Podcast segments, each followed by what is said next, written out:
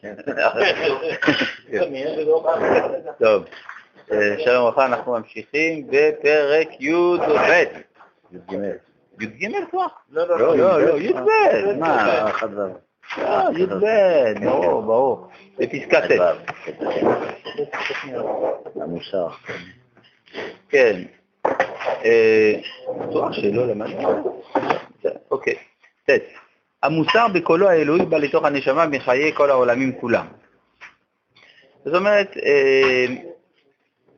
מלבד התשובה, שאמרנו שהיא באה מהתעוררות של הנשמה, מהצורך של האדם להתאים את עצמו אל הכל,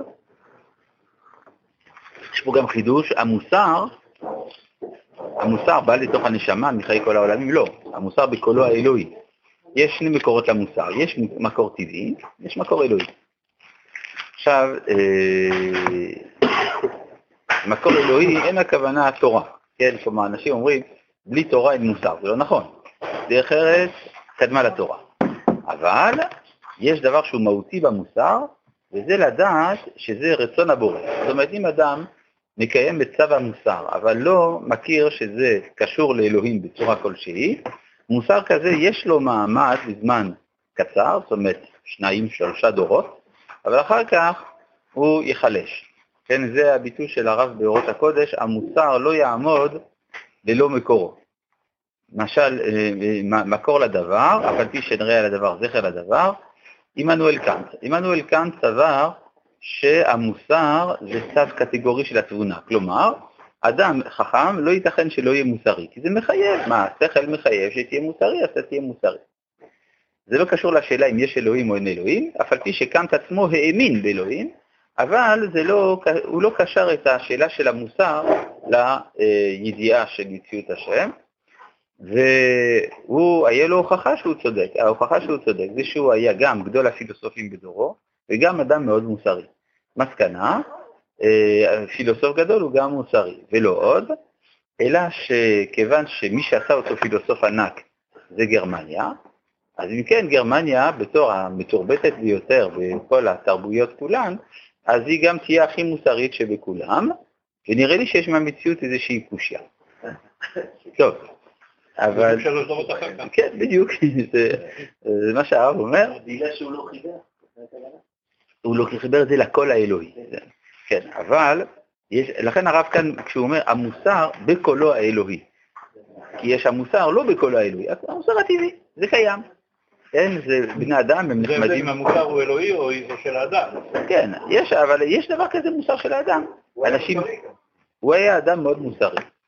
כן, הוא אדם מאוד מוסרי, עשה חסדים והכל, וזה אדם ישר, ללא שום ספק, גם מאמין אגב, יצוין רק שהוא לא חשב שהאחד קשור לשני.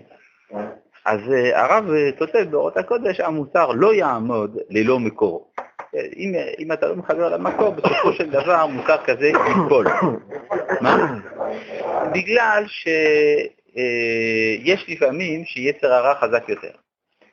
יש יצר הרע, יש יצר הטוב. נשאלת השאלה, למה יצר הרע יותר חזק?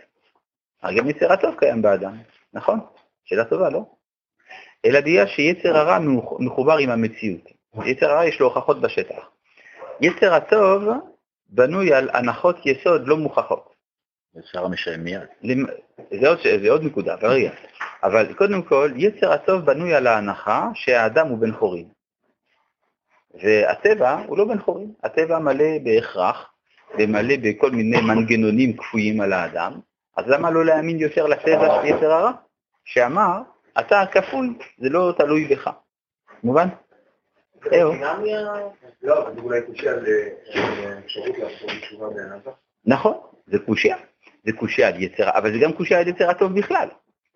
כן? כלומר, יצר הטוב אומר אתה כפוי, יצר הרע, יצר הרע אומר אתה כפוי, יצר הטוב אומר אתה חופשי. אתה שואל את יצר הטוב מניין לך? איפה לקחת את זה? כן? אם אין מקור אלוהי לידיעה הזאת, אז יהיה מאוד קשה להחזיק מעמד. המקור אלוהי זה היראה? לא. מה שעושה שאני בסופו של דבר, לעם ישראל מובטח שדורי דורות הם ימשיכו להיות מוסריים, בגלל היראה? לא, זה גם בגלל היראה וגם בגלל האהבה. כן? למשל, אנחנו זוכרים שהשם הוציא אותנו ממצרים. זה מאוד יפה.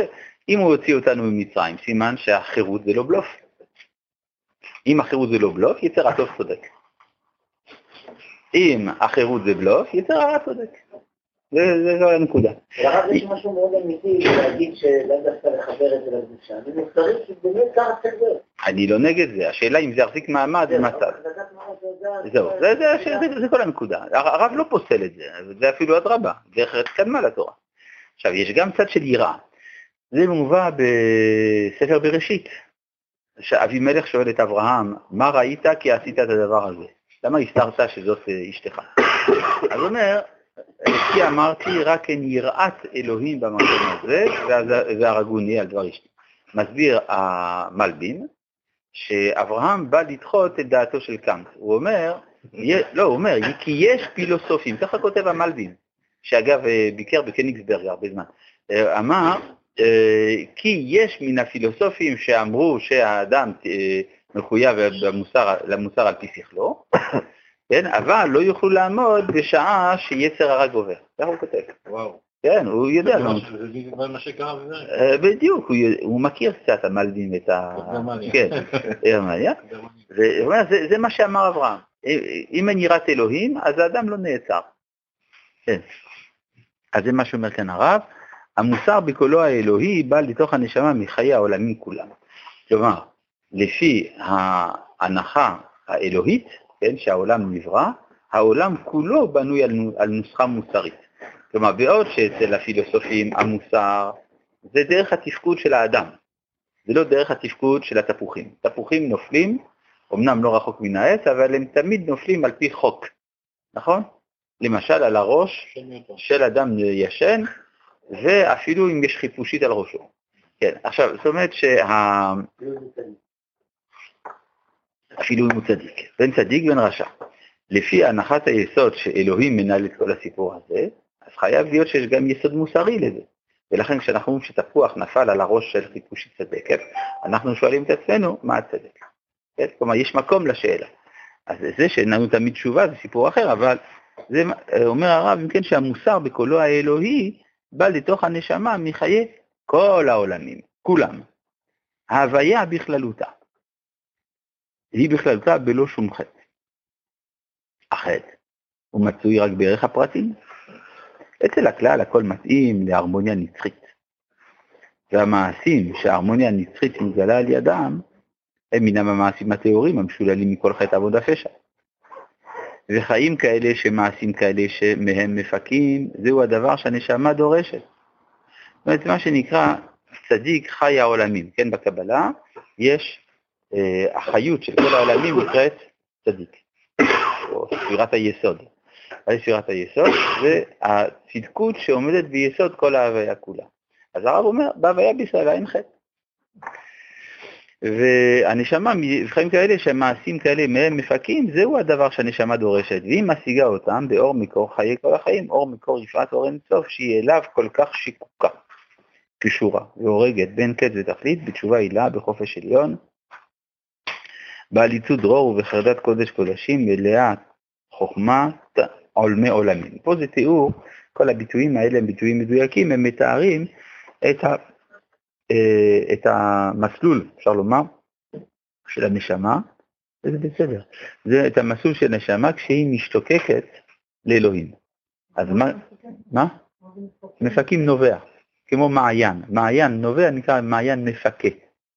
אה, אז זאת אומרת, אה, החיים כאלה, כלומר, הדומים למעיין, שמעשים כאלה מהם מפקים, כלומר שהם נובעים משם, הנשמה משתוקקת לזה, ואז זה מעורר אותה לכל מיני דברים, כן? היא, היא שוקקת, קשורה והורגת באין קץ ותכלית בתשובה הילה בחופש עליון. כן? זה, היא רוצה לחזור בתשובה על מנת להיפגש עם אור אינסוף ללא גבול וכולי. יש מי שכתב בעיתון שהדתיים הם מפחדים מהבלתי נודע, ולכן הם הציעו לעצמם מערכת סגורה, מה שאין כן החילוני שהוא לא מפחד מהבלתי נודע. כשהאמת היא בדיוק ההפך, כן? האמונה הדתית מפגישה את האדם באור אינסוף, ואור אינסוף אין לו גבול, זה הבלתי נודע. ודווקא התשיסה החילונית המטריאליסטית סוגרת את האדם בעולם ידוע וסגור, כמו למשל אצל שפינוזה וכדומה. חופש עליון לעליצות דרור וחטאת קודש קודשים, מליאת חוכמת, עוד מעולמים רבי חנניה בן הקשיא אומר, עשה הקדוש ברוך הוא